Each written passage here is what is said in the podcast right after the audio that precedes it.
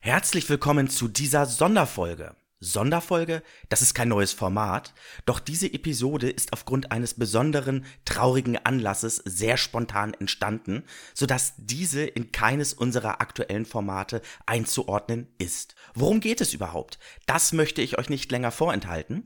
Ich bin Mirko und ihr hört Steam Tinkerers Klönschnack.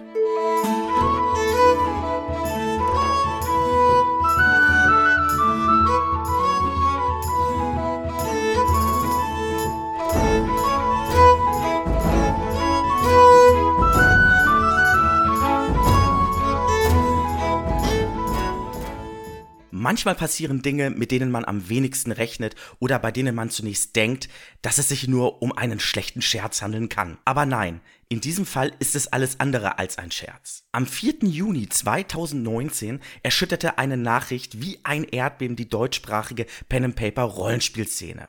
Der Uhrwerk sowie dessen Tochterverlag Feder und Schwert verkündeten auf ihren Webseiten, dass sie am 29. Mai 2019 die Insolvenz angemeldet haben. Diese erschreckende Nachricht muss man erst einmal sacken lassen, denn der Uhrwerk zählt zu den großen Rollenspielverlagen im deutschsprachigen Raum.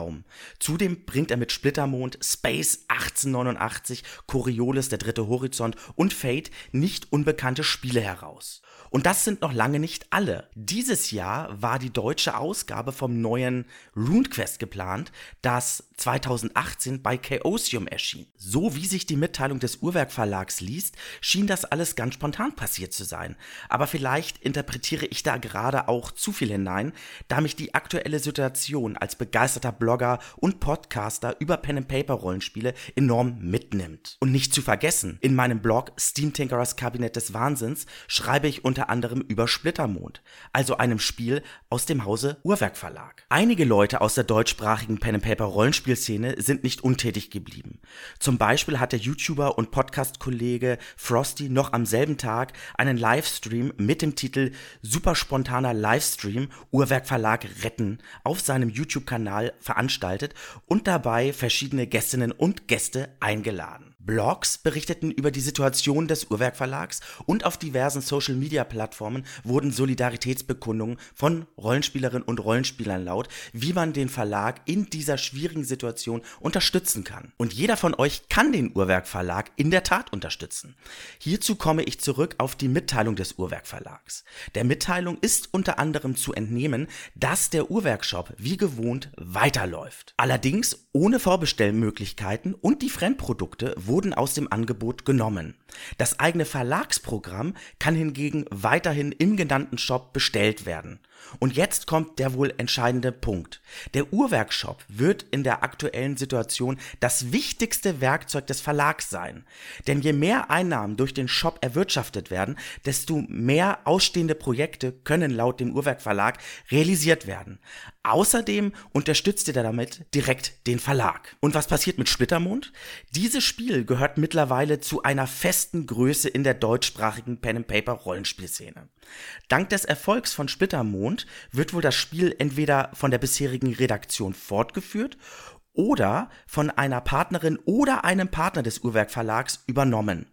Informationen sollen hierzu künftig auf der Webseite von Splittermond oder auf der Facebook-Seite bekannt gegeben werden. Was für ein Dilemma. Auch wenn eine Insolvenz nicht gleich bedeutet, dass der Uhrwerk Verlag sowie dessen Tochterverlag Feder und Schwert von der Bildfläche verschwinden, ist die Zukunft dennoch ungewiss. Ich selbst gehe zum aktuellen Zeitpunkt davon aus, dass es Veränderungen geben wird. Fakt ist jedoch, wenn die beiden Verlage von der Bildfläche verschwinden, wäre das ein riesiger Verlust für die deutschsprachige Pen and Paper Rollenspielszene. Damit bin ich mit dieser Sonderfolge fertig.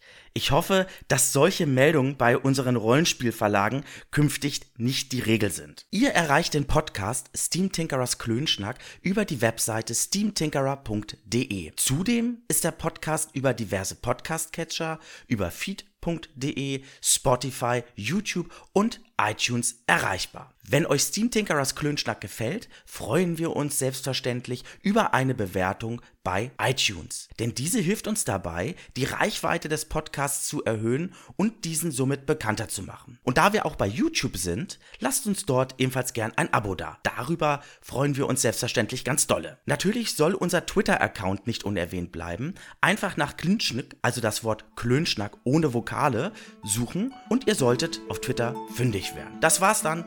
Tschüss!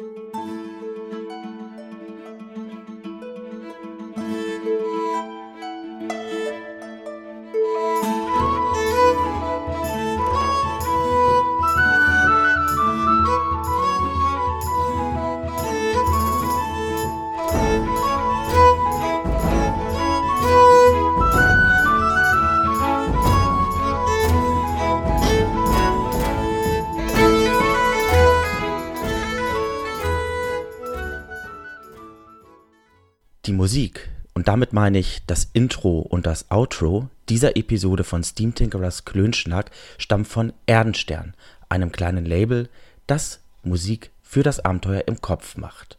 Weitere Informationen zu Erdenstern findet ihr unter erdenstern.com.